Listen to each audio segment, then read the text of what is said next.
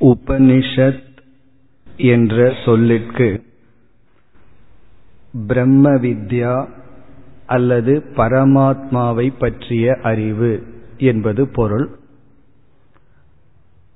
எப்படி உபனிஷத் என்ற சொல் பிரம்ம வித்யா என்ற பொருளை கொடுக்கிறது என்பதை மூன்று கூறாக உபனிஷத் சப்தத்தை பிரித்து பார்க்கலாம். உப என்ற சொல்லுக்கு பல பொருள்கள். அதில் ஒரு பொருள் குருவை நாடி குருவின் அருகே சென்று நீ என்ற சொல்லுக்கு அவரிடத்தில் நிச்சயமான அறிவை பெற்று உபனி குருவை அடைந்து அவரிடமிருந்து ஞானத்தை பெற்று ஷத் என்றால் அந்த ஞானத்தின் பலனாக மனதிலுள்ள துயரத்தை நீக்குதல். இப்ப எந்த ஒரு ஞானம் குருவிடம் சென்று நிச்சயமாக பெற்று மனதில் உள்ள துயரத்தை நீக்குகின்றோமோ அந்த ஞானத்திற்கு உபனிஷத் என்று பெயர். வேதத்தினுடைய கடைசி பகுதிகளில் உபனிஷத்துக்கள் அமைந்துள்ளது. ஒரு குரு ஒரு சிஷ்யன் இவர்களுடைய உரையாடல் ஒரு உபனிஷத்தாக அமையும். சில உபனிஷத்துக்களில் பல கதைகள் சேர்ந்து ஒரு தொகுப்பு உபனிஷத்தாக அமையும். உதாரணமாக பிருகதாரண்யக உபனிஷத் என்று எடுத்துக்கொண்டால் அதில் பல குரு பல சிஷ்யர்கள் பல உரையாடல்கள் அப்படி வரும். இவ்விதத்தில் நாம் சென்ற முறை முண்டக உபனிஷத்தை ஆரம்பித்தோம். இந்த முண்டக உபனிஷத் அதர்வன வேதத்தில் அமைந்துள்ளது. இங்கு முண்டகம் என்ற சொல்லுக்கு பிரதானம் முக்கியம் என்று பொருள். அல்லது முண்டகம் என்கின்ற ஒரு விரதத்தை மேற்கொண்டு இந்த உபனிஷத்தை படித்து வருவார்கள். ஆகவே இது முண்டக உபனிஷத். இனி ஒரு பொருளும் உண்டு. முடியை அகற்றிய பிறகு இந்த உபனிஷத்தை படிப்பார்கள். அது எதை குறிக்கின்றது என்றால் உடலில் உள்ள அபிமானத்தை விட்டுவிட்டு நாம் சாஸ்திர பயிற்சியில் ஈடுபட வேண்டும். இறைவனிடம் முடி காணிக்கை கொடுக்கின்றோம்னு சொல்லுவோம். அதனுடைய பொருள் அழகை தியாகம் செய்கின்றேன். இறைவனுக்காக என்னுடைய அழகை விட்டு கொடுக்கின்றேன் என்பதை குறிக்கின்றது இந்த முண்டக்க உபனிஷத் மூன்று பகுதிகளாக பிரிந்துள்ளது. மூன்று அத்தியாயங்கள். அந்த அத்தியாயங்களை முண்டகம் என்று அழைக்கின்றோம். ஒவ்வொரு அத்தியாயமும் இரண்டு பகுதிகள் செக்ஷன் அதை கண்டம் என்று அழைக்கின்றோம். இரண்டு செக்ஷனாக பிரிந்துள்ளது. நாம் சென்ற முறை முதல் அத்தியாயத்தில் உள்ள இரண்டு செக்ஷன் இரண்டு பகுதிகளை பார்த்துள்ளோம். அதாவது முண்டகோபனிஷத் மூன்று பகுதிகளாக பிரிந்துள்ளது. அந்த மூன்று பகுதிகளில் முதல் பகுதியை நாம் பார்த்து முடித்துள்ளோம். இவ்வருடம் இரண்டாவது பகுதியை பார்க்க போகின்றோம். பிறகு அடுத்த வருடம் மூன்றாவது பகுதியை பார்க்கலாம்.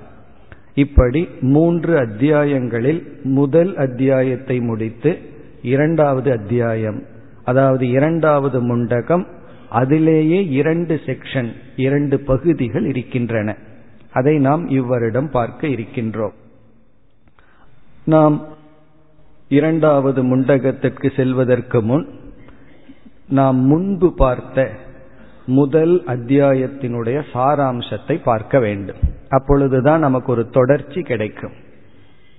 இப்ப முண்டகோபனிஷத்தை நம்ம என்ன பார்த்திருக்கோம் இதுவரை என்பதனுடைய சாராம்சத்தை பார்ப்போம். ஒவ்வொரு உபனிஷத்தும் சாந்தி பாடத்துடன் தான் துவங்கும். ஒவ்வொரு வேதத்திற்கென்று சாந்தி பாடம் இருக்கின்றது. அந்த சாந்தி பாடத்தில் சிஷ்யன் எதை இறைவனிடம் கேட்கின்றான் என்றால் பொதுவாக ஞானத்தை வாங்குகின்ற மனம் வேண்டும். அதுதான் மைய கருத்தாக இருக்கும். ஏன்னா இவன் ஞானத்திற்காக வந்துள்ளான் அறியாமையினால் துயரப்பட்டு கொண்டிருக்கின்றான். அந்த அறியாமையை நீங்கும் ஞானத்திற்கு யோக்கியதா வேண்டும் என்பதுதான் பிரார்த்தனையினுடைய மைய கருத்து. இந்த உபனிஷத்தில் பத்ரங் கர்ணேபி ஸ்ருணுயாம தேவாகா என்ற பகுதியில் என்னென்ன கேட்கப்படுகிறது என்றால் முதலில் ஆயுள் எனக்கு எவ்வளவு இருக்கின்றதோ அந்த ஆயுள் தேவை. அபமிருத்யு என்று வந்துவிடக் கூடாது. எனக்கு பிராரப்த கர்மத்தில் எவ்வளவு ஆயுள் இருக்கோ அந்த ஆயுள் முழுமையாக எனக்கு வேண்டும். யாருக்கு ஆயுள் வேண்டும்? இந்த உலகத்தை அனுபவிக்கணுங்கிறதுக்கு அவர்களுக்கும் ஆயுள் தேவை. உண்மையை அடைய வேண்டும் விரும்புபவர்களுக்கும் ஆயுள் தேவை. ஜீவிதம் என்பது தேவை. அது கேட்கப்படுகிறது. பிறகு ஆயுள் மட்டும் இருந்து உடல் ஆரோக்கியம் இல்லை என்றால் நம்மால எதுவும் செய்ய முடியாது. ஆகவே இரண்டாவதாக இங்கு பிரார்த்தனை செய்யப்படுவது உடல் ஆரோக்கியம். எனக்கு ஆயுளும் உடல் ஆரோக்கியமும் தேவை. உடல் ஆரோக்கியம் மட்டும் இருந்து புலன்கள் ஆரோக்கியமாக இல்லை என்றால் நம்முடைய இந்திரியங்கள் எல்லாம் ஆரோக்கியமாக இல்லை என்றால் அதாவது தேவையற்ற விஷயங்களுக்கே இந்திரியங்கள் பயன்படுத்தப்படுகிறது. நல்ல விஷயங்களில் நம்மால மனதையும் இந்திரியங்களையும் செலுத்த முடியவில்லை என்றால் என்ன பலன்? ஆகவே என்னுடைய காதுகள் கண்கள் இவைகளெல்லாம் நல்லதை பார்க்கட்டும் நல்லதை கேட்கட்டும். அதனுடைய அர்த்தம் என்னன்னா என்னுடைய புலன்கள் வந்து எனக்கு இன்பத்தை கொடுப்பதில் மட்டும் பயன்படாமல் எனக்கு நன்மையை கொடுப்பதிலும் அவைகள் பயன்பட வேண்டும். அந்த விதத்தில் எனக்கு மனப்பக்குவம் தேவை என்று நல்ல ஆரோக்கியமான இந்திரிய சக்தி கேட்கப்படுகின்றது. அதைத் தொடர்ந்து தூய்மையான உறுதியான மனம் தேவை. இதுதான் சாராம்சம். இந்த மனதுக்கு ரெண்டு தன்மை தேவை. ஒன்று தூய்மை இனி ஒன்று உறுதி. தூய்மையான உறுதியான மனம் தேவை. பிறகு நல்ல காரியத்திற்கு நாம் சென்றால்தான் தடைகள் அதிகமாக வரும். எனக்கு இந்த வேதாந்த அல்லது மோக்ஷ மார்க்கத்தில் பயணம் செய்கின்ற எனக்கு எந்த தடைகளும் வரக்கூடாது என்கின்ற விதத்தில் பிரார்த்தனை அமைந்துள்ளது. பிரார்த்தனை என்பது மானசீகமாக அல்லது வாக் மூலமாக செய்யப்படுகின்ற ஒரு கர்மம். எந்த ஒரு கர்மத்திற்கும் பலன் இருக்கின்றது. இதுதான் ஒரு நியதி. அதை நம்ம மாலை வகுப்பிலையும் பார்க்க போகின்றோம். செயல் என்று நம்மிடமிருந்து உருவாகிவிட்டால் அந்த செயலுக்கு கண்டிப்பாக பலன் இருந்துதான் ஆக வேண்டும். இப்ப பிரார்த்தனை என்ற ஒரு செயலை நாம் செய்யும் பொழுது அது கண்டிப்பாக பலனை கொடுக்கும். அது ரெண்டு விதத்துல பலனை கொடுக்கும். ஒன்று வெளி சூழ்நிலைகள் நமக்கு தடையாக இருந்தால் அந்த சூழ்நிலைகளை பிரார்த்தனை மாற்றி கொடுக்கும். இரண்டாவது சூழ்நிலைகளை மாற்ற முடியாத நிலை இருந்தால் நம்முடைய மனதை பிரார்த்தனை மாற்றி கொடுக்கும். அந்த ஏற்றுக்கொள்கின்ற மனப்பக்குவத்தை பிரார்த்தனை நமக்கு கொடுக்கும். இவ்விதம் பிரார்த்தனை என்பது வெளி சூழ்நிலையை சரிப்படுத்தி கொடுக்கும் அல்லது உள் சூழ்நிலையை சரிப்படுத்தி கொடுக்கும். அதனாலதான் எந்த ஒரு காரியத்திற்கு முன் இறை வழிபாட்டுடன் அந்த காரியத்தை நாம் ஆரம்பிப்பது சம்பிரதாயத்தில் இருந்து வருகின்றது. இந்த பிரார்த்தனையுடன் நாம் முதல் முண்டகத்தினுடைய சாராம்சத்தை பார்ப்போம். அதாவது நாம சென்ற வருடம் பார்த்து முடித்த கருத்தை இப்பொழுது ஞாபகப்படுத்திக் கொள்வோம். முதல் இரண்டு மந்திரங்களில் குரு சிஷ்ய பரம்பரை கூறப்பட்டது. யாரிடமிருந்து இந்த ஞானம் தோன்றியது? யார் யாருக்கு உபதேசித்தார்கள்? என்ற குரு சிஷ்ய பரம்பரையை கூறுவதாக அமைந்துள்ளது. பிரம்மா தேவானாம் பிரதம சம்பபூவ. பிரம்மாஜி தான் இந்த சிருஷ்டியின் முதலில் தோன்றினார். அவர் தன்னுடைய மகனுக்கு உபதேசித்தார் என்று குரு சிஷ்ய பரம்பரையாக வந்துள்ளது. என்று குரு சிஷ்ய பரம்பரையினுடைய அறிமுகம். அதற்கு பிறகு மூன்றாவது மந்திரத்தில் தான் இந்த உபனிஷத்தில் உள்ள சிஷ்யனுடைய பெயர் இந்த உபனிஷத்தில் யார் குருவாக இருக்கின்றாரோ அவருடைய பெயர் வந்தது. அதில் சௌனகோகவை மகாசாலக. சௌனகர் என்கின்ற ஒருவர் இருக்கின்றார். அவர் ஒரு பெரிய யாகசாலையை வைத்துள்ளவர். அந்த சொல்லிலிருந்து ஷவுனகர் என்பவர் ஒரு பெரிய கர்மயோகி. தன்னுடைய பொருள்களை பகிர்ந்து கொள்கின்ற மனதை உடையவர். அப்படிப்பட்ட தூய்மையான மனதை அடைந்த ஷவுனகர் என்பவர் அங்கிரஸ் என்பவரை அணுகினார். அங்கிரஸ் என்பவர் தான் முண்டகோ உபனிஷத்துக்கு குருவாக இருப்பவர். அங்கிரஸ் என்பவரை விதிவத் முறையாக அணுகி ஒரு கேள்வியை கேட்கின்றார். இந்த கேள்விதான் இந்த முண்டகோபனிஷத்தினுடைய விதை அல்லது ஆதாரம். என்ன கேள்வியை கேட்கின்றார்? கஸ்மின்னு பகவோ விஜாதே சர்வமிதம் விஜாதம் பவதி. இவருடைய கேள்வி எந்த ஒன்றை அறிந்தால் அனைத்தையும் அறிந்ததாகுமோ அதை எனக்கு உபதேசம் செய்யுங்கள். இதுதான் கேள்வி. கஸ்மின்னு விஜாதே எதை அறிந்தால் இதம் சர்வம் இவை அனைத்தும் அறிந்ததாகுமோ? இப்ப இவருடைய கேள்வியில ஏக விஜானேன சர்வ விஜானம் ஒரு ஞானத்தினால் அனைத்தையும் அறிந்ததாகுமோ? எனக்கு அந்த ஞானம் தேவை. இதுதான் கேள்வி. இது எப்படி நடக்கும் என்பது ஒரு பெரிய சந்தேகம்தான். ஒன்றை அறிந்தால் நாம் ஒன்றைத்தான் அறிந்திருக்கின்றோம். இரண்டை அறிந்தால் இரண்டை அறிந்திருக்கின்றோம். அது எப்படி ஒன்றை அறிந்தால் அனைத்தையும் அறிந்ததாகும் என்ற சந்தேகம் வரும் பொழுது பதில் பார்க்கும் பொழுது நமக்கு விளங்குகிறது அந்த ஒன்று அனைத்துக்கும் காரணமாக இருந்திருந்தால் காரணத்தை அறிந்தால் காரணத்திலிருந்து தோன்றிய அனைத்து காரியங்களையும் அறிந்தது ஆகிறது ஆகவே இங்கு கேட்ட கேள்வி அனைத்து வெளிப்பாட்டிற்கும் நாம பார்த்து அனுபவிக்கின்ற அனைத்து படைப்பிற்கும் எது ஆதாரம் எது காரணம்? நீங்கள் அந்த காரணத்தை எனக்கு உபதேசியுங்கள் அதிலிருந்து அனைத்தையும் தெரிந்ததாகிறது. உதாரணமா பலவிதமான வர்ணங்கள்ல பலவிதமான உருவத்துல பானைகள் இருக்கின்றது. ஒருவர் சொல்கின்றார் அனைத்து பானை எதனால் செய்யப்பட்டது என்றால் களிமண் என்று சொன்னால் அங்க களிமண்கிற தத்துவத்தை புரிஞ்சிட்டோம்னா அனைத்து பானைகளையும் புரிந்ததாகிறது. ஆனா எவ்வளவு பெருசா இருக்கு என்ன எவ்வளவு சின்னதா இருக்குன்னு தெரியாவிட்டாலும் அதனுடைய மூலம் இது என்று அறிந்ததாகிறது. ஆகவே இங்கு கேள்வி நாம் பார்த்து அனுபவிக்கின்ற அனைத்துக்கும் ஆதாரம் என்ன? நாம் பார்த்து அனுபவிக்கின்ற அனைத்து தத்துவத்திற்கும் அதிஷ்டானம் மூலம் விதை என்ன? இதுதான் கேள்வி.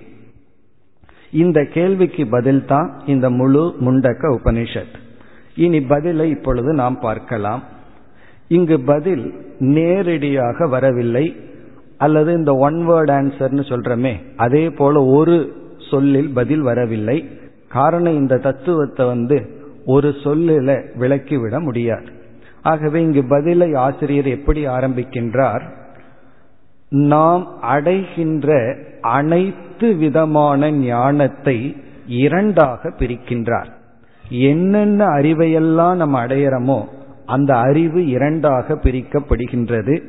ஒன்று அபராவித்யா. இனி ஒன்று பராவித்யா. வித்யான ஞானம். நாம் அறிகின்ற அறிவு நாம் அடைகின்ற ஞானம் அது இரண்டாக பிரிக்கப்பட்டு அபராவித்யா பராவித்யா என்று பிரிக்கப்பட்டு இங்கு ஆசிரியர் என்ன சொல்றார்?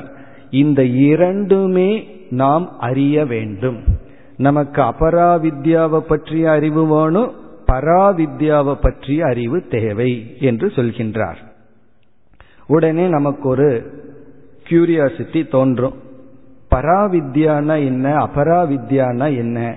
அதை உடனே விளக்குகின்றார். அபராவித்யா என்றால் என்ன? அதற்கு பதில் சொல்றார்.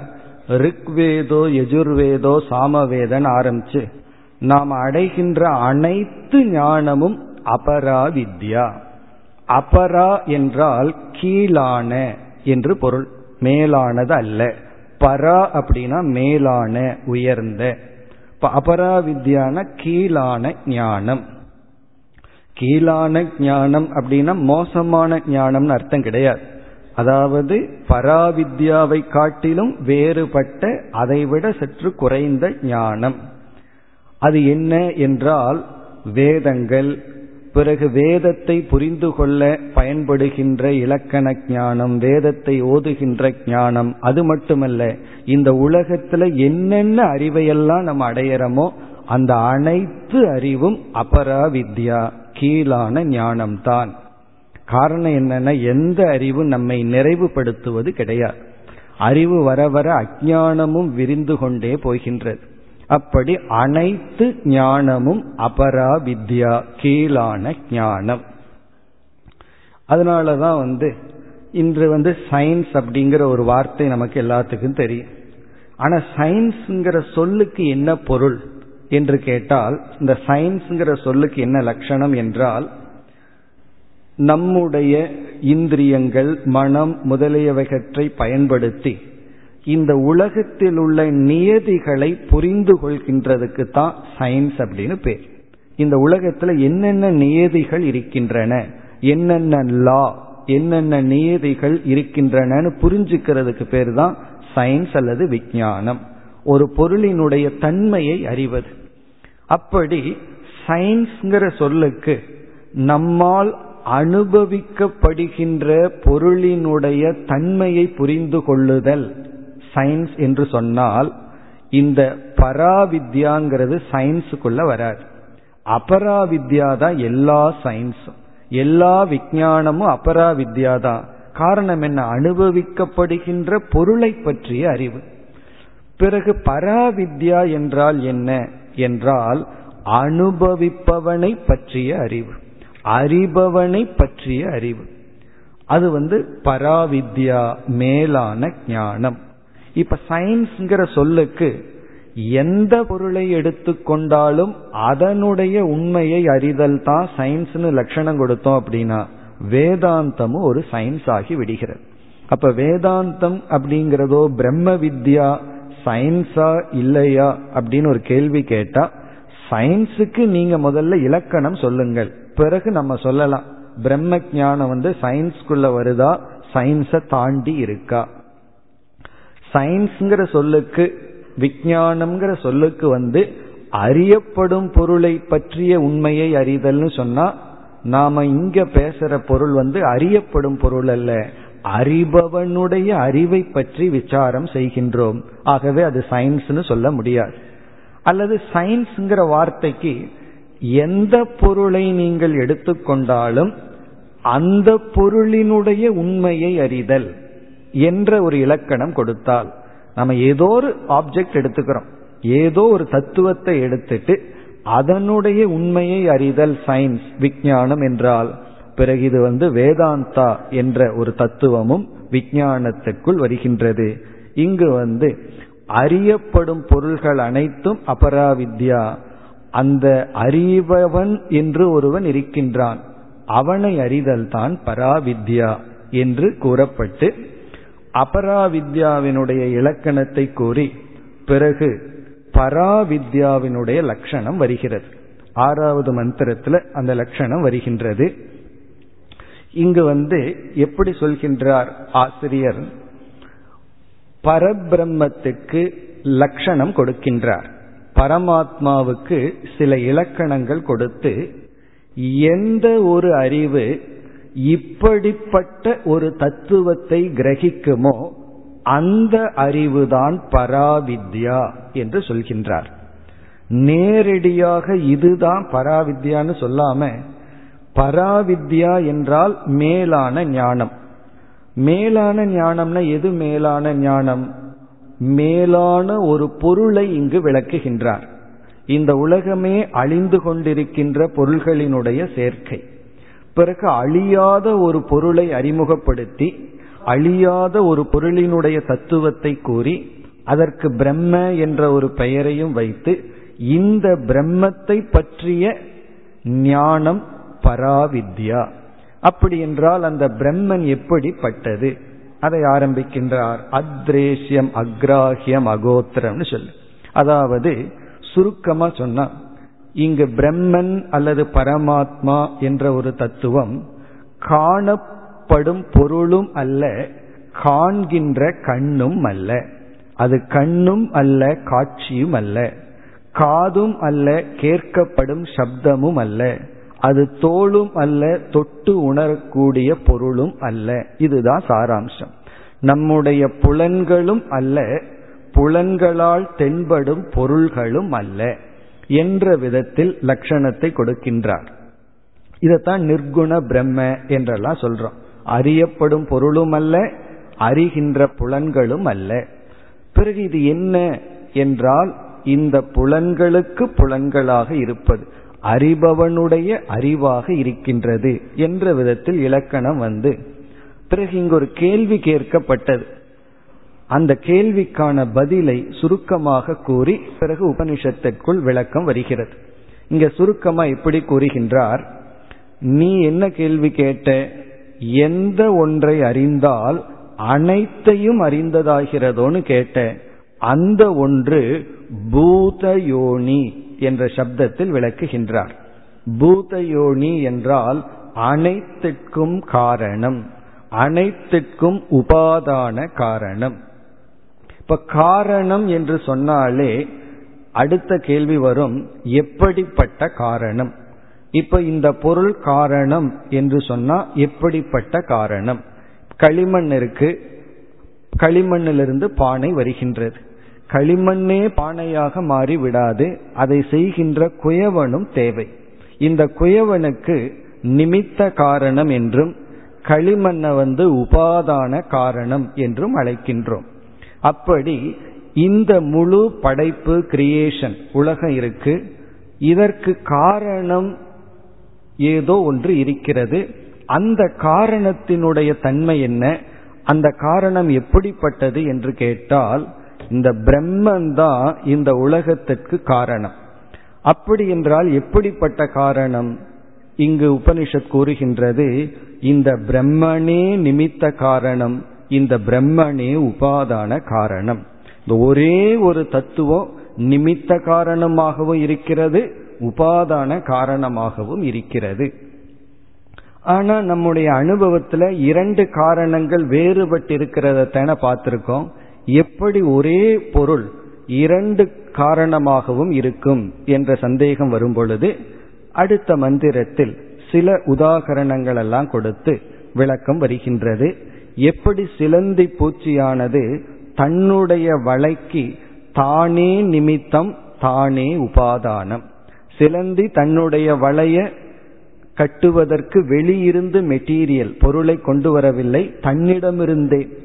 பிறகு அதனுடைய இன்டெலிஜென்ஸ் அதுவும் தன்னிடமிருந்தே இருக்கின்றது. அதுபோல பிரம்மனிடமிருந்து இந்த உலகம் வந்தது. பிரம்மனே நிமித்த காரணம் பிரம்மனே உபாதான காரணம் என்ற விதத்தில் கூறி இந்த சிருஷ்டி படிப்படியாக கிரமமாக வருகிறது. பிறகு யார் படைத்துள்ளார்களோ அவர்களுக்கு சில லட்சணம் கொடுக்கப்பட்டுள்ளது. இப்ப வந்து பானைய செய்வனுக்கு பானைய பற்றிய ஞானம் இருக்கு. தங்கத்திலிருந்து நகையை செய்பவனுக்கு நகையை பற்றிய ஞானம் இருக்கு. அனைத்தையும் செய்பவனுக்கு அனைத்தை பற்றிய ஞானமும் இருக்கின்றது. ஆகவே அந்த ஈஸ்வரன்கிறவர் சர்வஜன். அந்த பிரம்மன் அனைத்தையும் அறிபவர். பிறகு அனைத்தையும் செய்யறார்னா அனைத்து சக்திகளும் அவருக்கு இருக்க வேண்டும். ஆகவே சர்வ சக்திமான் என்றெல்லாம் ஈஸ்வரனுக்கான லட்சணத்தை சொல்லி முதல் கண்டம் முடிவடைந்தது. இது வந்து ஃபர்ஸ்ட் அறிமுகம். இதுதான் பேஸ் இதை வச்சு தான் இனிமேல் முண்டக உபனிஷத்தானது விளக்கம் கொடுக்கின்றது. இனி இரண்டாவது பகுதிக்கு வந்தால் முதல் சாப்டர்ல இரண்டாவது பகுதிக்கு வந்தால் அபரா வித்யாதான் இரண்டாவது பகுதியில் விளக்கப்படுகிறது. ஃபர்ஸ்ட் செக்ஷன்ல பூரா கேள்வி பிறகு கேள்விக்கான பதில் சுருக்கமா வந்து விட்டது இரண்டாவது செக்ஷன்ல வந்து அபரா வித்யா அபரா என்ன பார்த்தோம்? பிரம்ம ஞானத்தை தவிர நாம் அடைகின்ற அனைத்து அறிவும் கீழான ஞானம் அல்லது அபரா வித்யா அதில் இங்கு என்ன செய்துள்ளார்? அபரா வித்யாவில் கர்மத்தையும் உபாசனையையும் மட்டும் எடுத்துக்கொண்டார் கர்மம்னா விதவிதமான செயல்கள். உபாசனைனா விதவிதமான தியானம். அதை உதாகரணமா எடுத்துக்கொண்டு கர்மத்தினுடைய பிளஸ் பாயிண்ட் என்ன? கர்மத்தினுடைய மைனஸ் பாயிண்ட் என்ன? அதை இங்கு குறிப்பிடுகின்றார். அதாவது ஒரு செயல் செய்யறோம். அந்த செயலினால் ஒரு விளைவை அனுபவிக்கின்றோம். இப்படி செயலினுடைய பிரயோஜனம் என்ன? செயல் எவ்வளவு தூரம்தான் நமக்கு பலன் கொடுக்கும். அதே போல தியானம். இந்த ரெண்டு கருத்து தான் இங்கு சொல்லப்படுகிறது. அதுல நம்ம சுருக்கமா பார்த்தால் கர்மத்தினுடைய பலன் என்ன? என்றால் முதல் பலன் இகலோக சுகம் செயல் செய்தாத்தான் இந்த உலகத்துல நம்ம இன்பத்தை அனுபவிக்க முடியும். சாதனையின்றி சாதிப்பார் இல்லை என்று சொல்வார்கள். நம்ம வந்து தமோ குணத்தின் வசத்துல சோம்பேறியா இருந்துட்டு இருந்தோம்னா இந்த உலகத்துல எந்த பொருளையும் அடைய முடியாது. இப்ப இந்த உலகத்துல இன்பத்தை அடைய வேண்டும் என்றால் செயலின் மூலமாகத்தான் இன்பத்தை அடைய முடியும். இப்போ ஒருவர் சொல்லலாம் இல்லை என்னுடைய பெற்றோர் வந்து தேவையான சொத்துக்களை எல்லாம் சேர்த்து வச்சுட்டு போயிருக்காங்க நான் எதுவும் செய்ய வேண்டாம்னு சொன்னா அதை காப்பாத்துறதுக்கும் உழைப்பு தேவை கர்மம் தேவை. புதுசா சம்பாதிக்கிறதுக்கு மட்டுமல்ல வச்சு காப்பாத்துறதுக்கும் நமக்கு கர்மம் தேவை உழைப்பு தேவை. இப்ப கர்மத்தினுடைய ஒரு பலன் இந்த லோகத்துல சுகமா இருக்கலாம். இரண்டாவது பிரயோஜனம் இறந்ததற்கு பிறகும் நல்ல கர்மங்கள் செய்திருந்தால் சொர்க்கலோகம் பிரம்மலோகம் என்று மேலான லோகத்திற்கு செல்லலாம். இந்த ரெண்டும் கர்மத்தினுடைய பலன் இகலோக சுகம் பரலோக சுகம். இது வந்து பிளஸ் பாயிண்ட் இந்த கருத்து இரண்டாவது செக்ஷன்ல வந்துள்ளது. பிறகு உபனிஷத்து வந்து ஒரு காயினுடைய இரண்டாவது பகுதின்னு சொல்றமே அதை பார்க்கின்றது. இந்த கர்மத்தினுடைய மைனஸ் பாயிண்ட் என்ன? இதனுடைய குறை என்ன என்பதையும் காட்டுகின்றது. இதனுடைய குறை என்னவென்றால் நாம வந்து உழைத்து செயல்ல ஈடுபட்டு பொருளை ஈட்டுகின்றோம் சுகமா இருக்கோம் இறந்ததற்கு பிறகு வேற லோகம் போறோம் எவ்வளவு நாள் அங்க இருப்போம் புண்ணியம் இருக்கிற வரைக்கும் இருப்போம் புண்ணியம் தீர்ந்தவுடன் மீண்டும் இதே லோகத்துக்கு வரணும். ஆகவே ஒருவன் செயலில் இருந்து கொண்டிருக்கின்ற வரை அவன் பிறப்பு இறப்பு என்ற சம்சாரத்துக்குள் இருந்து கொண்டு வருவான். ஆகவே கர்மம் வந்து சம்சாரம் என்கின்ற அதாவது பிறப்பு இறப்பு என்ற ஒரு சைக்கிளிலிருந்து நம்மை விடுவிக்காது. இந்த கர்மத்துக்கு அப்பாற்பட்டு ஒரு சாதனையை மேற்கொண்டு நாம் இந்த பிறப்பு இறப்பிலிருந்து வெளிவர வேண்டும். ஆகவே கர்மம் நம்மை சம்சாரியாகவே வைத்திருக்கும். ஏன்னா ஒவ்வொரு கர்மமும் நமக்கு பாப புண்ணியம் என்கின்ற அதிர்ஷ்ட பலனை உருவாக்கி சுக துக்கங்களையும் ஜென்மங்களையும் கொடுத்து கொண்டிருக்கு. இப்படி கர்மமே நம்மை பந்தப்படுத்தி இருக்கின்றது. இப்ப கர்மத்தினுடைய மைனஸ் பாயிண்ட் என்னன்னா இந்த கர்மத்தினாலேயே நம்ம வந்து சம்சாரத்திலிருந்து விடுதலை அடைய முடியாது. அப்படி என்றால் கர்மத்தை முழுமையா விட்டு விடலாமா என்றால் அதுவும் முடியாது. கர்மத்தை விடவும் முடியாது. கர்மத்தை செய்து கொண்டிருந்தா பாப புண்ணியத்தையும் அடைந்து நம்ம சம்சாரியாக உழன்று கொண்டு இருக்கின்றோம். இந்த நிலையில தான் கர்மத்தை கர்ம யோகமாக செய்ய வேண்டும் என்ற தலைப்பு வருகிறது. ஏன்னா செயல் செய்து கொண்டு இருக்க இருக்க செயல் நம்மை பந்தப்படுத்துகிறது. அது எப்படி பந்தப்படுத்துங்கிற விளக்கத்தையும் நம்ம இந்த முறை மாலையில பார்க்க போறோம். பிறகு அந்த கர்மமானது பாப புண்ணியத்தை கொடுத்து பந்தப்படுத்துது. கர்ம செய்யாமையே இருக்க முடியாது. இப்ப என்ன செய்வதுனா கர்மத்தை கர்ம யோகமாக செய்தால் நமக்கு மன தூய்மையை கொடுத்து கர்மம் நமக்கு பிரயோஜனமுடையதாக இருக்கும். ஆகவே கர்மம் கர்ம யோகமாக மாற்றப்பட வேண்டும். இது கர்மத்தினுடைய மூன்றாவது பலன்னு சொல்லலாம். அல்லது கர்மத்துக்கு பொதுவான ஒரு நியதி. நம்முடைய மனதை தூய்மைப்படுத்தும் சக்தி கர்மத்திற்கு தான் இருக்கின்றது. ஆகவே கர்மத்தினுடைய பிளஸ் பாயிண்டையும் சொல்லி கர்மத்தினுடைய மைனஸ் பாயிண்டையும் சொல்லி வெறும் கர்மத்திலேயே இருந்து இன்பத்தை அடைந்து கொண்டிருப்பது. அது இகலோக இன்பமா இருக்கலாம் பரலோக இன்பமா இருக்கலாம். அதனால மோட்சம் இல்லை. ஆகவே கர்மத்தை கடந்து வர வேண்டும். கடப்பதற்கு முன் கர்மத்தை கர்ம யோகமாக செய்து கர்மத்தை விட்டு வர வேண்டும் என்ற கருத்தை கூறி சரி இந்த கர்மத்தை விட்டு வருவதுன்னா என்ன? இந்த செயல்லையே ஈடுபட்டு கொண்டு இருக்கின்றோம். ஒரு சின்ன கஷ்டம் வருதா? அதற்கு என்ன பரிகாரம்? தேடுறோம் செயல்படுறோம். பரிகாரத்துல ஏதோ ஒரு ரிலீஃப் கிடைக்குது. மீண்டும் சந்தோஷமா இருக்கிற வரைக்கும் ஒரு கர்மத்திலும் ஈடுபடுவதில்லை. பிறகு ஒரு துக்கம் வரும்போது ஏதாவது ஒரு கர்மத்தில் ஈடுபடுறோம். அந்த துக்கத்தை நிவர்த்தி பண்றோம். இப்படியே கர்மத்தில் இருந்து கொண்டிருந்து தத்துவத்திற்கு எப்படி வருதல்? இந்த கேள்வியை கேட்டா அதை நம்ம ஏற்கனவே இங்க பார்த்திருக்கோம்.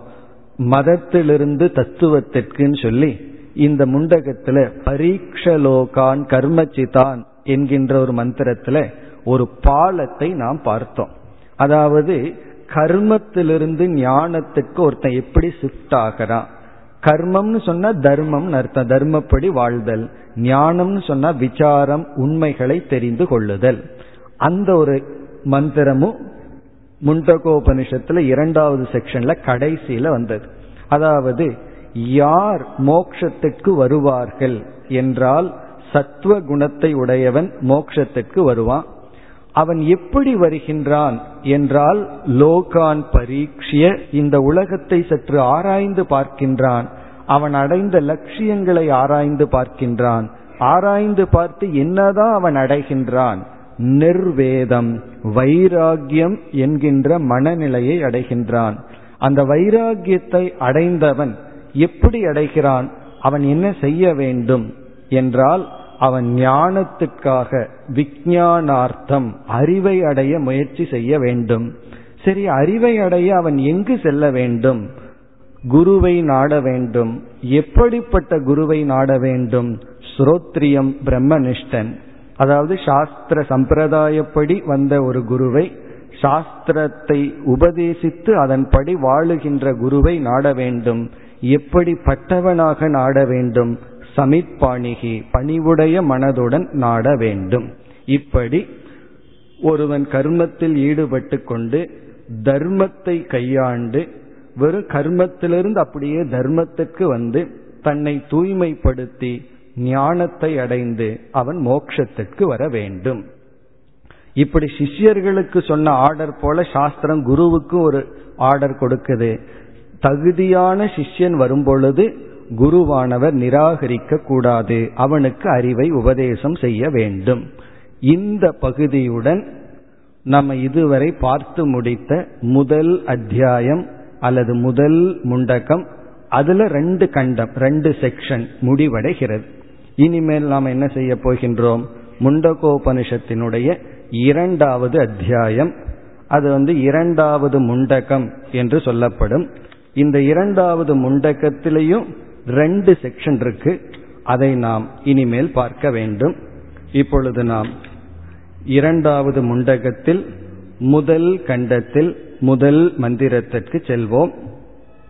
இப்ப இதுவரை நம்ம பார்த்தது ஒரு ரீகலெக்ஷன் நம்ம பார்த்து முடித்த கருத்து. இப்ப நம்ம போறது இரண்டாவது அத்தியாயம். முதல் கண்டம் முதல் மந்திரம். அந்த மந்திரமானது ததேதத் சத்தியம் யதா சுதீப்தாத் பாவகாத் விஸ்புலிங்கா சகசிரஷ பிரபவந்தே சரூபாக ததாக்ஷராத் விவிதா சோம்யபாவாக பிரஜாயந்தே தத்ர சைவாபியந்தி பக்கம் முப்பத்தி ஏழு. இப்ப இந்த மந்திரத்திற்கு இப்பொழுது வருகின்றோம். அதாவது முதல் மந்திரம். இப்ப இந்த முதல் பகுதியில் கேள்விக்கான பதில் விளக்கப்படுகின்றது. என்ன முதல்ல மிக சுருக்கமா ஆசிரியர் கேள்விக்கான பதில சொன்னார். இப்ப அந்த பதிலானது சற்று விளக்கப்படுகின்றது. இங்கு என்ன கேள்வி? ஏக விஜானம் ஒன்றை அறிவதனால் அனைத்தையும் அறிதல். அந்த ஒன்றை பற்றிய விளக்கம் அந்த ஒன்று அனைத்துக்கும் காரணம். இப்ப அனைத்துக்கும் காரணமான ஒன்றை அறிதல். அதனால் அனைத்தையும் அறிந்ததாகும். இப்ப அதுதான் இங்கு விளக்கப்படுகின்றது. இப்ப இந்த மந்திரத்துல என்ன கருத்து சொல்லப்படுகிறது என்பதை இப்பொழுது பார்ப்போம். படைக்கப்பட்ட சிருஷ்டியானது இரண்டாக பிரிக்கப்படுகிறது. எதெல்லாம் உருவாக்கப்பட்டதோ அதை வந்து சாஸ்திரம் ஒரு கோணத்தில் இரண்டாக பிரிக்கிறது. நம்ம பல கோணத்துல பிரிக்கலாம். இங்க இரண்டாக பிரிக்கப்படுகிறது. ஒன்று போக்திரு பிரபஞ்சம் போக்திரு பிரபஞ்சம் இனி ஒன்று போக்ய பிரபஞ்சம் என்று பிரிக்கப்படுகிறது. பிரபஞ்சம்னா உலகம் ஜெகத் உலகம்.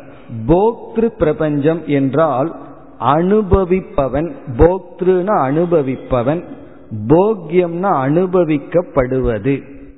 இப்ப இந்த உலகத்துல பார்த்தோம் அப்படின்னா ஒரு பெரிய டிவிஷன் என்னவென்றால் அனுபவிப்பவன் அனுபவிக்கப்படுவது என்ற ஒரு பெரிய ஒரு டிவிஷன் வேற்றுமை தோன்றி இருக்கிறது. இப்ப வந்து என்னுடைய உடல் இந்த உலகத்தில் இருக்கிற ஒரு பொருளை அனுபவிக்கின்றது. உணவை உடல் அனுபவிக்கின்றது. இனியொருவருடைய பேச்சை நான் அனுபவிக்கின்றேன். இனியொருவருடைய உடலை நான் பார்க்கின்றேன். எனக்கு அனுபவிக்கப்படும் பொருளா இருக்கு. அதே போல என்னுடைய சொற்கள் மற்றவர்கள் அனுபவிக்கின்றார்கள். அப்படி இந்த உலகம் அனுபவிப்பவனாகவும் அனுபவிக்கப்படும் பொருளாகவும் இருந்து வருகிறது. இப்படி ஒரு டிவிஷன் கிரியேஷன்ல இருக்கு. இனி இந்த அனுபவிப்பவன் சொல்றமே இந்த அனுபவிப்பவன் வந்து ஜடமானவனா இருப்பானா? அல்லது உயிருடன் உணர்வுடன் கூடியவனாக இருப்பானா? என்ற கேள்வி வரும் பொழுது நமக்கு தெளிவாக தெரியும் அனுபவிப்பவன் ஒரு சேதன வஸ்துவாகத்தான் இருக்க முடியும்.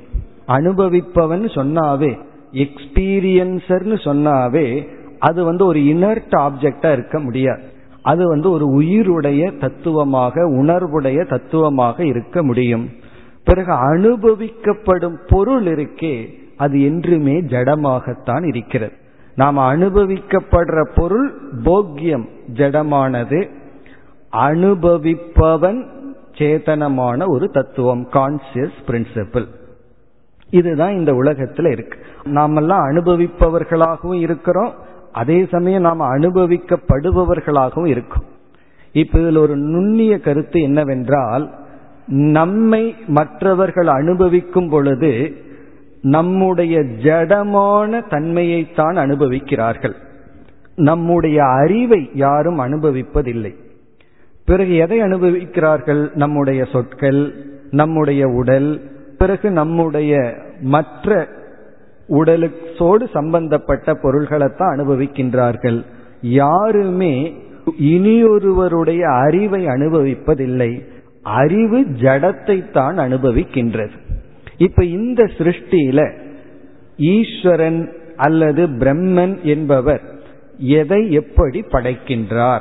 அதுதான் இங்கு வந்துள்ளது. இந்த முதல் மந்திரத்தில் போக்திரு பிரபஞ்ச சிருஷ்டி வருகிறது.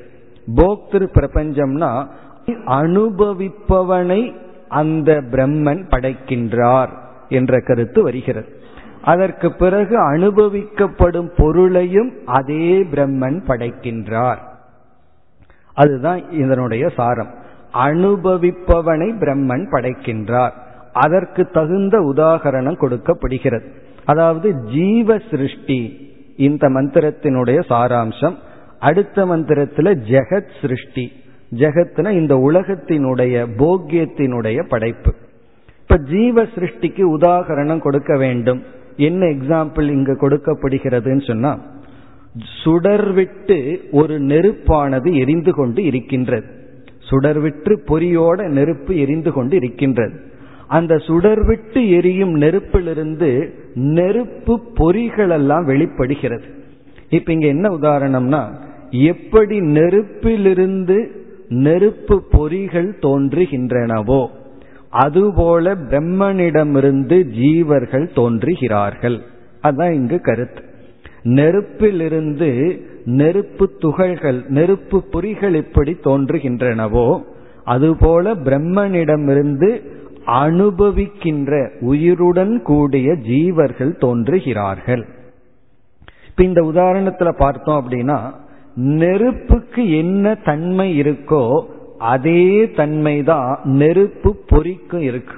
நெருப்பினுடைய தன்மை தான் நெருப்பிலிருந்து தோன்றுகின்ற சிறு சிறு துகள்களுக்கு இருக்கின்றது.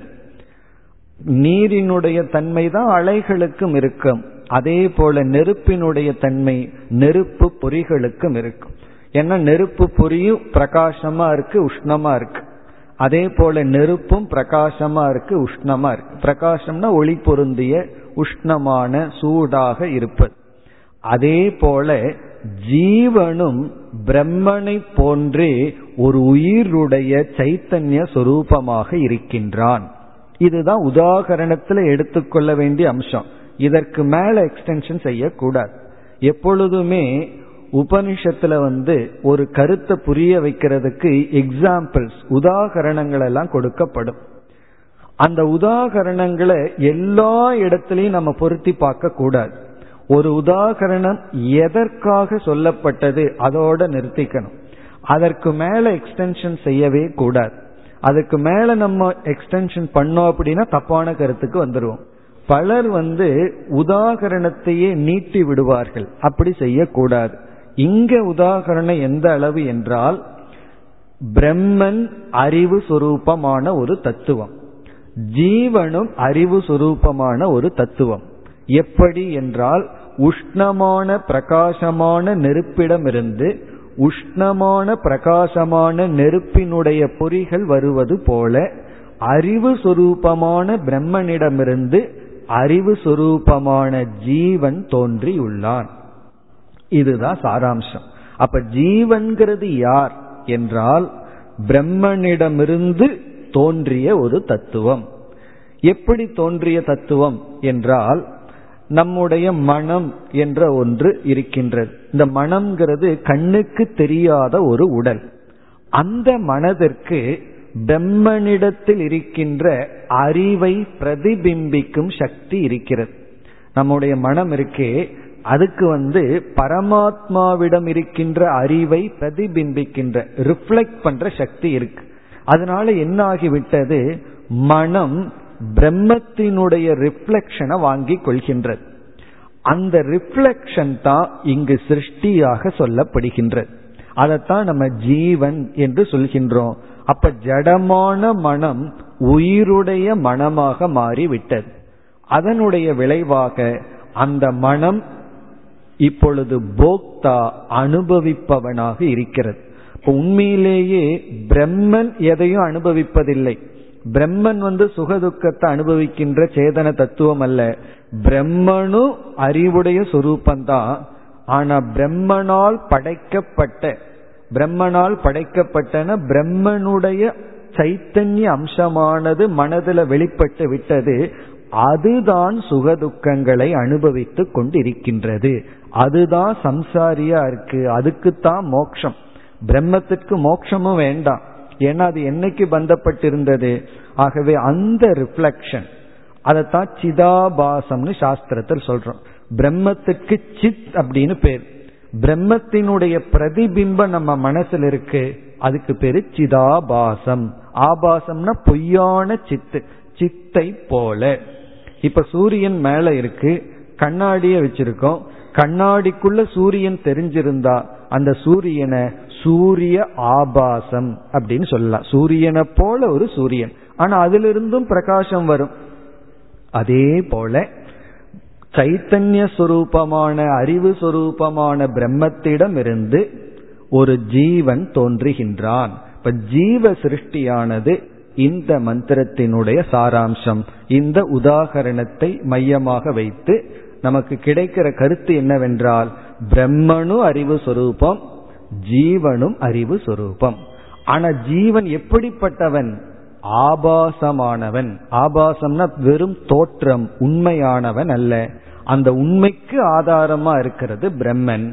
இப்ப இந்த இடத்துல பார்த்தோம் அப்படின்னா நான் நான் நம்ம சொல்லிட்டு இருக்கோம் இந்த நான் சொல்லும் பொழுது இந்த நான்கிற சொல்லுக்கான பொருள் மனதில் இருக்கின்ற பொய்யான பிரம்மத்தினுடைய பிரதிபிம்பத்தையும் குறிக்கலாம் அல்லது பிரம்மத்தையும் குறிக்கலாம். இந்த சாய்ஸ் தான் நமக்கு இருக்கு. இந்த ஒரு பெரிய சாய்ஸ் நமக்கு இருக்கு. நான் சொல்லும் பொழுது நான்கிறதுக்கு பொருள் வந்து பரமாத்மாவா அல்லது பரமாத்மாவினுடைய ரிஃப்ளெக்ஷன் பரமாத்மாவினுடைய பிரதிபிம்பமா?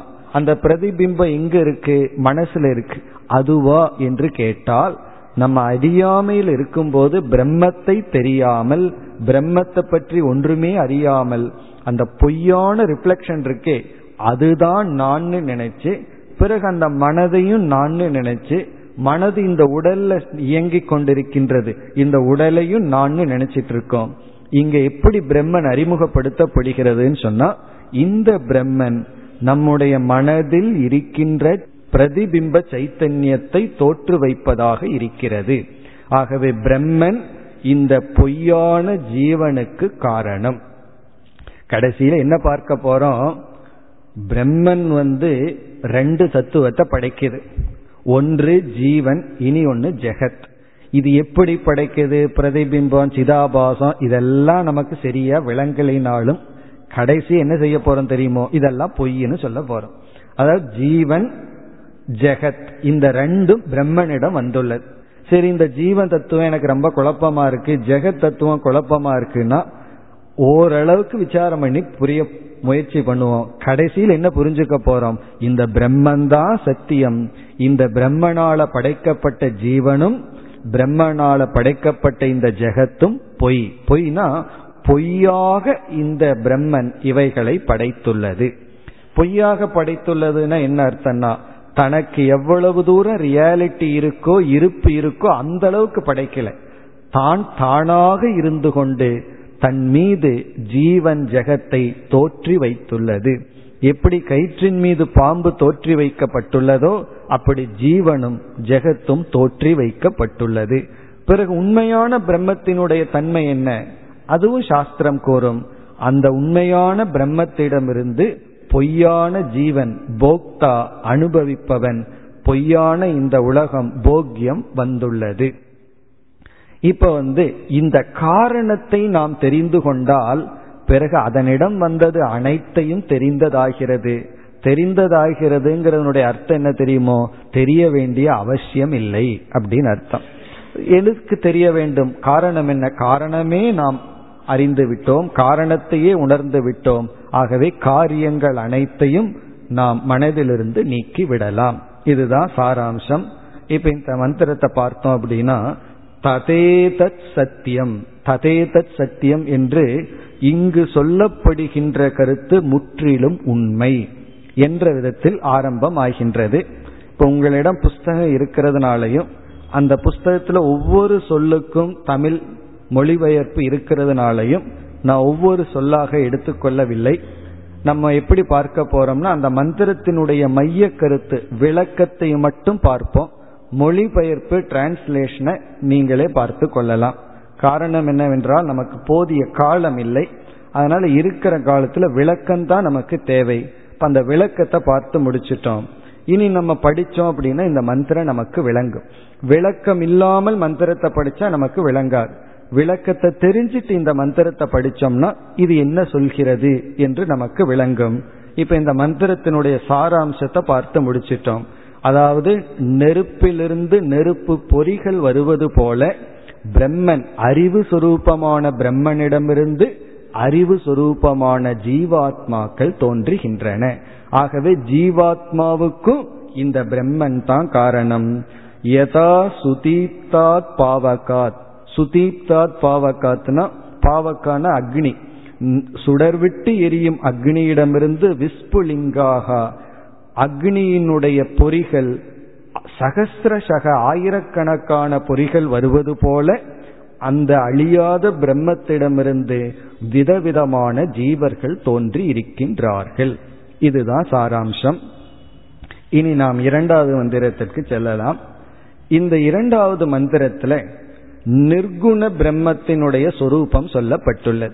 இப்ப இரண்டாவது மந்திரத்தினுடைய சாரம் திவ்யோ ஹியமூர்த்த புருஷக சபாஹ்யாபியந்தரோ ஹியஜக அப்ராணா ஹியமனா சுப்ரக ஹக்ஷராத் பரத பரக. இதுதான் மந்திரம். இதனுடைய சாராம்சம் வந்து நம்ம என்ன சொன்னோம்? பிரம்மத்திடமிருந்து ஜீவன் என்ற ஒரு உணர்வுடைய தத்துவம் வந்ததுன்னு சொன்னோம். இப்ப நமக்கு குழப்பம் வருவதற்கு காரணமே இரண்டு ஒரே தன்மையுடன் பொருள்கள் பக்கத்தில் இருந்தா தான் குழம்பி விடுவோம். எது உண்மை எது பொய்ன்னு தெரியாம இருக்கும். இரண்டு வேறுபட்ட தன்மைகளினுடைய பொருளை நம்ம கலந்து தப்பா புரிஞ்சுக்க மாட்டோம். இப்ப ஒரு ஆப்பிள் ஒருத்தர் என்னிடத்துல கொடுக்கிறார். இனி ஒருவர் இனி ஒரு ஆப்பிள கொடுக்கிறார். ரெண்டு பேர் என்னிடத்துல சொல்கிறார்கள் நான் கொடுத்ததைத்தான் நீங்க திருப்பி கொடுக்கணும். அரை மணி நேரம் கழிச்சு நான் கொடுத்த ஆப்பிளை திருப்பி கொடுங்கிறார் இவரும் அதே சொல்றார் நான் கொடுத்த ஆப்பிளையே திருப்பி கொடுங்க. நான் ரெண்டும் சேர்ந்து வச்சுட்டேன். பிறகு எனக்கு ஒரு குழப்பம் வரலாம். யார் எந்த ஆப்பிளை கொடுத்தாங்கன்னு சொல்லி. ஆனா ஒருவர் ஆப்பிள் இனி ஒருத்தர் ஆரஞ்சு கொடுத்திருந்தா எனக்கு குழப்பமே வராது. அப்ப குழப்பம் எப்படி வரும் எப்பொழுது வரும்னா ஒரே தன்மையோடு ரெண்டு பொருள் இருந்தா தான் குழப்பம் வரும். அதனாலதான் இந்த கலப்படம் பண்றவங்க வந்து ரொம்ப புத்திசாலியா இருக்கணும். அதே போல அட்லீஸ்ட் பிரசன்ட் பண்ணாதான் எது ஒரிஜினல்னு தெரியாம குழப்பம் வரும். அதே போல இந்த ஜீவன் பிரம்மன் ரெண்டு பேருமே சேத்தனமா இருந்ததுனால தான் குழப்பமே வந்திருக்கு. ஏன்னா ஜீவன் சொல்றவன் அறிவுடையவனா இருக்கான். சுக துக்கத்தை அனுபவிச்சுட்டு இருக்கான் பிரம்மனும் அறிவுடைய சொரூபமா இருக்கு. அதனாலதான் அங்க கன்ஃபியூஷனே வந்திருக்கு. எது பிரம்மன் எது ஜீவன் நமக்கு தெரியவில்லை. ஏன்னா ரெண்டு பேர்த்துக்கும் சமானமான சேத்தனத்துவம்ங்கிறது வந்து விட்டது. இப்போ அந்த சமயத்துல உண்மையான பிரம்மத்தினுடைய தன்மை என்ன என்ற ஒரு கேள்வி வருகிறது. இப்ப இங்க பார்த்தோம்னா ஒரு பெரிய அதிசயம் இருக்கு. பிரம்மன் தான் உண்மையான சைத்தன்ய சொரூபம். ஆனா அது செயல்படுவதே கிடையாது. இந்த மனசு இருக்கே அது உண்மையிலேயே ஜடமானது. ஆனா அதுதான் செயல்பட்டு கொண்டு இருக்கிறது இப்ப ஜடமான மனம் செயல்பட முடியாத மனம் எப்பொழுது செயல்படுகிறது? செயல்பட வேண்டும்னா அறிவு இருக்கணும். அந்த உண்மையான அறிவு இருக்கிற இடமோ பிரம்மன். இப்போ உண்மையான அறிவு இருக்கிற பிரம்மன் செயல்படுவதில்லை பூர்ணமா இருக்கு.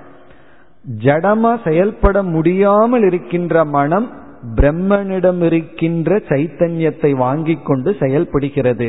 அப்ப அந்த பிரம்மத்தினுடைய சொரூபம் என்ன? அது இங்கு விளக்கப்படுகின்றது. திவ்யக சைத்தன்ய சொரூபம் அமூர்த்தக அந்த பிரம்மத்திற்கு உருவம் கிடையாது. பிறகு வந்து நம்முடைய ஒவ்வொருவருடைய சரீரத்திலும் இருக்கின்றது. புருஷகன் ஒரு சொல்ல இருக்கு. எல்லாருடைய உடலுக்குள்ளும் அந்த பிரம்மன் வீற்றிருக்கின்றது. பிறகு வந்து வெளியேயும் உள்ளேயும் இருக்கின்றது. இந்த பிரம்மத்தோட நம்ம என்ன செய்துட்டோம்? நம்முடைய ஸ்தூல உடல் சூக்மமான உடல் காரணமான உடல் இவைகளையெல்லாம் கலந்து விட்டுட்டோம். ஆகவே சாஸ்திரம் வந்து என்ன செய்யணும்னா பிரம்மத்தை நமக்கு புரிய வைக்கணும்னா ஏற்கனவே நான்கிற சொல்லுக்குள்ள நம்ம அறியாமல் பிரம்மத்தையும் சேர்த்து வச்சிருக்கோம். பிரம்மமும் சேர்ந்திருக்கு ஆனா பிரம்மன் தெரியல. இப்ப நான் சொல்லும் பொழுது நம்ம நேற்றே பார்த்தோம் ஜடமான பொருளை சொல்ல முடியாது. அறிவுடைய பொருளைத்தான் சொல்ல முடியும். அறிவுடைய பொருளை சொல்லணும்னா மனதிற்குள்ளேயே ஒரு பொய்யான அறிவு இருக்கு. அந்த பொய்யான ஒன்று இருக்க வேண்டும்னா மெய்யான ஒன்றும் இருந்தாக வேண்டும். ஆகவே நம்மை அறியாமல் மெய்யான ஒரு பிரம்மம் நான்கிற சொல்லுக்கு பொருளா இருக்கு. இருந்தாலும் நமக்கு விளங்கவில்லை. காரணம் என்னன்னா மெய்யான பிரம்மத்துடன் பொய்யான உடல்கள் சேர்ந்து விட்டது. ஆகவே உபனிஷத் என்ன செய்யும் அப்படின்னா அந்த பொய்யை மட்டும் நீக்கி விடும் அந்த மெய்ய வந்து ஒண்ணுமே சொல்லாம பேசாம விட்டுரும். பொய் சென்று விட்டால் மெய் தானாக விளங்கும். அதான் ஸ்வயம் ஜோதின்னு சொல்றோம். அப்படி அடுத்த சில சொற்கள் எல்லாம் பிரம்மத்தின் மீது நாம் ஏற்றி வைத்ததை சாஸ்திரம் நீக்குகின்றது. அஜக பெறப்பற்றது. அந்த பிரம்மன் பெறப்பற்றது. இப்ப நான் பெறப்பற்றவன் அப்படின்னா என்ன அர்த்தம்? என்றால் நான் பெறப்பற்றவன்னா இந்த உடல் நான் அல்ல. ஏன்னா இந்த உடல் தானே பிறக்கின்றது? நான் பெறப்பட்டவன் சொல்லும் பொழுது இந்த உடலை நான் நீக்கி ஆக வேண்டும். பிறகு அந்த பிரம்மனிடம் பிராணனும் மனமும் கிடையாது. அப்ராணா அமனாகாங்கிற சொல். பிராணன் மனம் எல்லாம் அந்த பிரம்மத்தோடு ஒரு தன்மையாக கிடையாது. அது தனியா பிரம்மத்தினால் கற்பிக்கப்பட்ட ஒரு பொருள். அந்த பிரம்மன் உண்மையில் மனமற்றது பிராணனற்றது. நம்ம அனுபவத்துல பார்த்தோம் அப்படின்னா பிராணன் இருக்கிற வரைக்கும் தான் அறிவுடையவனா ஒருவன் செயல்படுறான். பிராணன் போயிட்டா ஜடமாயிரும். ஆகவே பிரம்மனுக்கும் பிராணன் இருக்கா அப்படின்னு ஒரு சந்தேகம் வரும். அது ஒரு அறிவுடைய பொருளா இருக்கணும்னா அதற்கும் மூச்சு தேவையா? அதற்கும் மனசு தேவையான்னா மூச்சு இல்லாமல் மனம் இல்லாமல் அது அறிவு சுரூபமாக இருக்கின்றது. ஆகவே பிரம்மனிடம் பிராண தத்துவம் கிடையாது பிரம்மனிடம் மனமும் கிடையாது. அதற்கு பிறகு இந்த பிரம்மன் மாயையை காட்டிலும் மேலானது. அக்ஷராத் பரத பரக. மாயைக்கே மேலானது அப்படிங்கிற ஒரு லட்சணம் வருது. மேலான மாயை. ஏன்னா மாயையிலிருந்து தான் இந்த உலகமே உருவாகின்றது. நம்ம வந்து ஒரு பகுதியை தான் இது வரைக்கும் பார்த்துருக்கோம். ஜீவ சிருஷ்டியை பார்த்துருக்கோம். ஜெகத் சிருஷ்டி அடுத்ததுல பார்க்க போறோம். அந்த ஜெகத்தை பிரம்மன் சிருஷ்டிக்கும் பொழுது அந்த பிரம்மனிடம் விளக்க முடியாத மாயை என்ற ஒரு தத்துவம் இருக்கு. அதனுடைய துணை கொண்டுதான் ஜடமான உலகத்தை படைக்கின்றது. அப்ப பிரம்மன் ஜடமான உலகத்தை மாயையின் துணை கொண்டு படைக்கின்றது. அப்படி என்றால் பிரம்மத்துக்கே மாயை உதவி செய்கிறதுன்னு சொன்னா இப்ப மாயை பிரம்மத்தை விட பெரிய தத்துவமா என்ற சந்தேகம் வரும்பொழுது மாயையை காட்டிலும் கடந்துள்ளது. இது எப்படின்னா மாஸ்டர் வந்து சர்வன்ட் மூலியமா ஒரு காரியத்தை வாங்குறது போல. அப்படின்னா சர்வன்ட் வந்து மாஸ்டரை விட பெரிய ஆள் அல்ல. ஆனா அவன் வந்து மாஸ்டருக்கு உதவி செய்கின்றான். அப்படி மாயை பிரம்மனிடம் சார்ந்துள்ள தத்துவமா இருக்கு. ஆனா அதே மாயை ஜீவனிடம் வரும் பொழுது ஜீவனை தன்வசப்படுத்துகிறது. அதான் மாயையினுடைய ஒரு அழகு. பிரம்மத்துக்கிட்ட போனா மாலையா இருக்கு. ஜீவனிடம் வரும் பொழுது விலங்காக மாறி விடுகிறது. எந்த ஒரு மாயை பிரம்மத்திற்கு அலங்காரமாக இருக்கிறதோ அதே மாயை ஜீவனிடம் வரும் பொழுது அது ஆவரணம் பிரம்மஸ்வரூபத்தை எல்லாம் மறைத்து ஜீவனை பந்தப்படுத்துகிறது. அப்படி இந்த பிரம்மனுக்கு கீழ் மாயை இருக்கின்றது என்ற விதத்தில் இந்த இரண்டாவது மந்திரத்துல பிரம்மத்தினுடைய உண்மையான சொரூபம் விளக்கப்பட்டுள்ளது. இனி மேலும் இந்த பிரம்மத்தை பற்றிய விளக்கம் இந்த இந்த பகுதியில் வரும். பிறகு அடுத்த பகுதி முழுவதும் இந்த பிரம்மத்தை புரிந்து கொள்ள என்னென்ன சாதனைகள் தேவை என்ற கருத்து வர இருக்கின்றது.